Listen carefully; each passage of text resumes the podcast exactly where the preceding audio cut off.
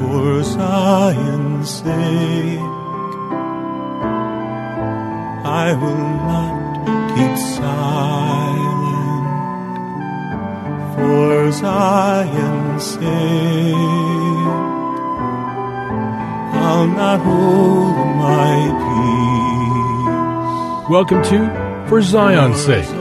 Isaiah 62:1 is taken directly out of the Hebrew Scriptures when the prophet Isaiah declared, For Zion's sake I will not keep silent, and for Jerusalem's sake I will not keep quiet, until her righteousness goes forth like brightness, and her salvation like a torch that is burning. Your hosts for the program are Shelley and June Volk, Jewish believers burdened to see Jew and Gentile become one.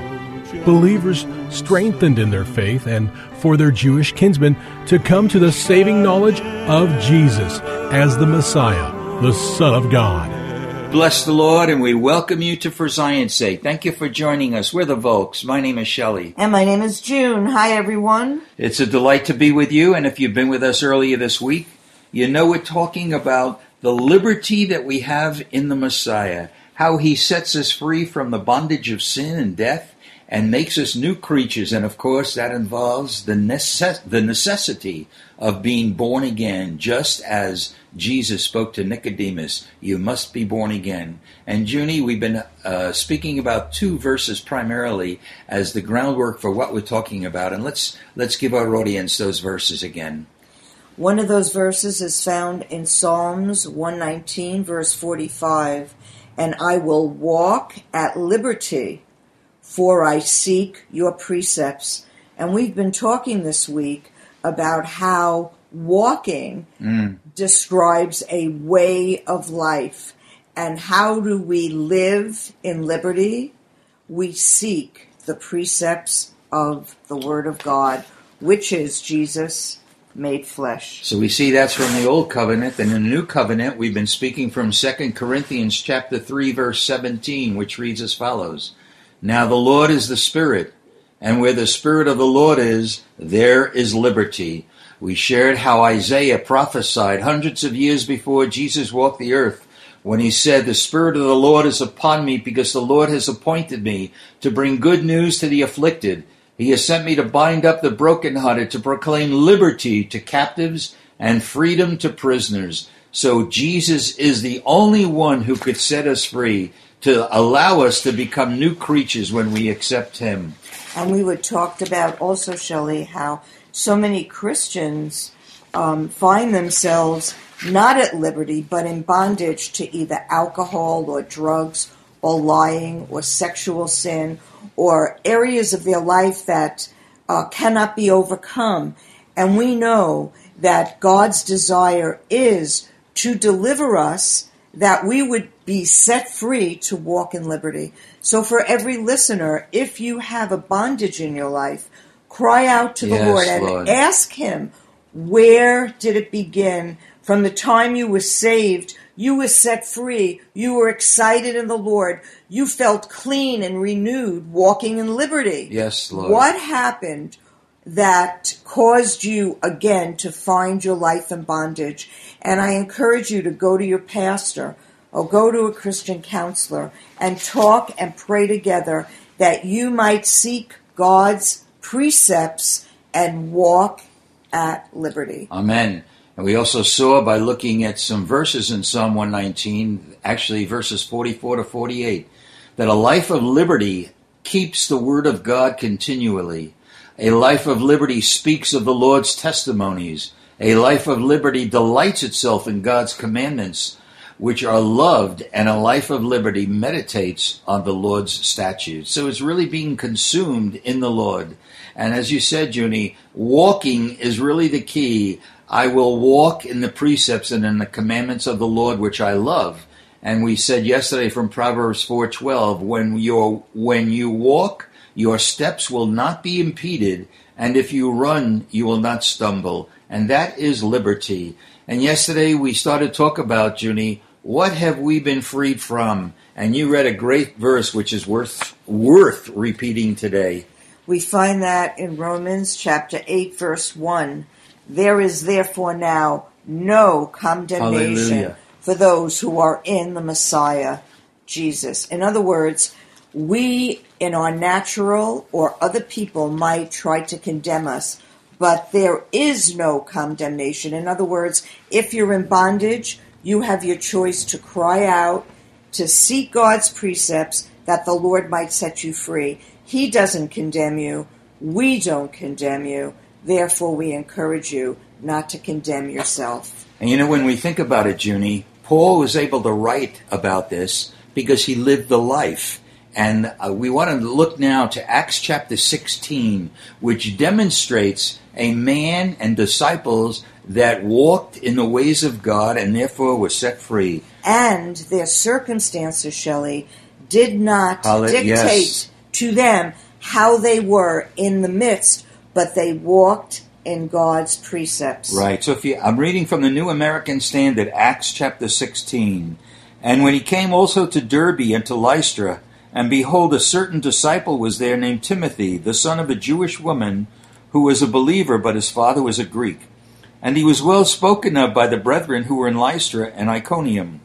Paul wanted this man to go with him, and he took him and circumcised him because of the Jews who were in those parts, for they all knew that his father was a Greek.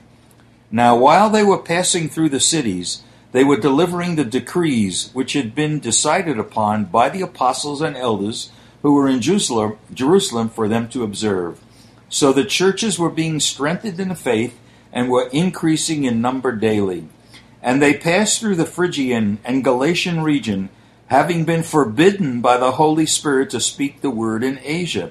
Junie, this is so incredible. They wanted to go to Asia, but they were so sensitive and were so sensitive to the Spirit, remembering what we read where the Spirit of the Lord is, there is liberty. The Holy Spirit forbid them to go to Asia.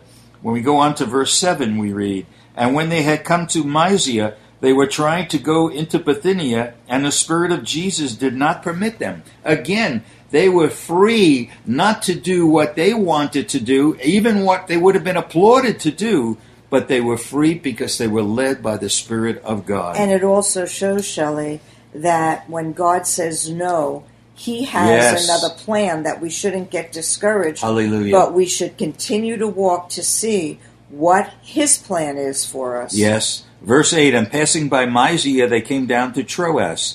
And a vision appeared to Paul in the night. A certain man of Macedonia was standing and appealing to him, saying, Come over to Macedonia and help us. And when he had seen the vision, immediately we sought to go into Macedonia, concluding that God had called us to preach the gospel to them. They were led by the Spirit of God. Therefore, putting out to sea from Troas, we ran a straight course to Samothrace, and on the day following to Neapolis, and from there to Philippi, which is a leading city of the district of Macedonia, a Roman colony, and we were staying in the city for some days. And on the Sabbath, we went outside the gate to a riverside where we were supposing that there would be a place of prayer. And we sat down and began speaking to the women who had assembled. Now, in the natural, we would say to ourselves, what is Paul doing at the seaside speaking to some women? But again, where the Spirit of the Lord is, and when we're directed by the Spirit, we will accomplish God's purposes. Verse 14 in Acts 16 And a certain woman named Lydia from the city of Thyatira, a seller of purple fabrics, a worshipper of God, was listening, and the Lord opened her heart to respond to the things spoken by Paul. And when she and her household had been baptized, she urged us, saying, If you have judged me to be faithful to the Lord, come into my house and stay. And she prevailed upon us. This woman's life was turned upside down. She became a believer and invited Paul and those with him to, to stay with her.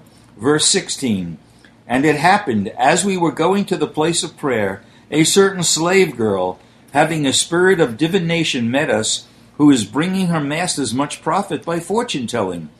Following after Paul and us, she kept crying out, saying, These men are bondservants of the Most High. Praise God. She recognized that they were bondservants, but they were bondservants of the Most High God, so they were in actuality free. Who are proclaiming to you the way of salvation. And she continued doing this for many days. But Paul was greatly annoyed and turned and said to the Spirit, I command you in the name of Jesus Christ to come out of her. And it came out at that very moment. Why was she delivered instantly? Because Paul was speaking in and through the power of the Holy Spirit. Verse 19 But when her masters saw that their hope of profit was gone, they seized Paul and Silas, dragged them into the marketplace before the authorities. And when they had brought them to the chief magistrates, they said, These men are throwing our city into confusion, being Jews. Praise God. We long for the day when our own Jewish people will fulfill the, the call of God upon them and be a blessing to the nations. And I think we see a foreshadowing of that right here. Verse 21 And they are proclaiming customs which it is not lawful for us to accept or to observe, being Romans. Verse 22 And the crowd rose up together against them, and the chief magistrates tore their clothes, their robes off them, and proceeded to order them to be beaten with rods. And when they had inflicted many blows upon them, they threw them into prison, commanding the jailer to guard them securely. Junie, we got to stop here for a moment because li- listening and being guided by the Holy Spirit does not necessarily mean, and so often does not necessarily mean that things are going to go just the way you planned them. Remember, if we follow God, it doesn't matter what the circumstances, as you said before, June. Are we free in the Lord? Are we dependent upon the conditions or things going our way? Or are things working out the way we thought? That is so secondary. What counts is what is the Lord doing? And where the Spirit of the Lord is, there is liberty. Okay, and and he, having received such a command, threw them into the inner prison and fashioned their feet in the stocks. But about midnight, listen to this carefully, verse 25. But about midnight, Paul and Silas were praying and singing hymns of praise to God, and the prisoners were listening to them. And suddenly, hallelujah, suddenly, there came a great earthquake, so that the foundations of the prison were shaken, and immediately all the doors were opened and everyone's chains were unfastened. And when the jailer had been roused out of sleep and had seen the prison doors opened, he drew his sword and was about to kill himself, supposing that the prisoners had escaped. But Paul cried out with a loud voice, saying, Do yourself no harm, for we are all here. And he called for lights and rushed in, and trembling with fear, he fell down before Paul and Silas. And after he brought them out, he said, Sirs, what must I do to be saved? Junie, what a picture of a man in freedom, even though he was behind bars and had stocks around his wrists and his legs. He was freer than the jailer who was guarding him. And we need to see freedom in the Lord is the great freedom and liberty that we've been talking about, that God wants all of us to live in moment by moment. And the key was, Shelley, that in prison, beaten and in pain, they worshiped and praised the Lord, and the Holy Spirit brought an earthquake and released them. And as we'll see tomorrow, the jailer was saved. Hallelujah. Lord, let something like this encourage us to be totally free in the Lord. We pray this in Yeshua's name. Amen. For Zion's sake. Thank you for joining us this evening. If you would like to get in touch with Shelley and June, you can write to them at P.O. Box 1784, Scottsdale, Arizona 85252. That's P.O. Box 1784, Scottsdale, Arizona 85252. And you can also contact them on their website, shelleyandjunevolk.com. That's shelleyandjunevolk.com. Until next time, the Lord bless thee and keep thee. The Lord make his face to shine upon thee and be gracious unto thee. The Lord lift up his countenance upon thee and give thee peace. This program has been brought to you by the Psalm 127 Fund.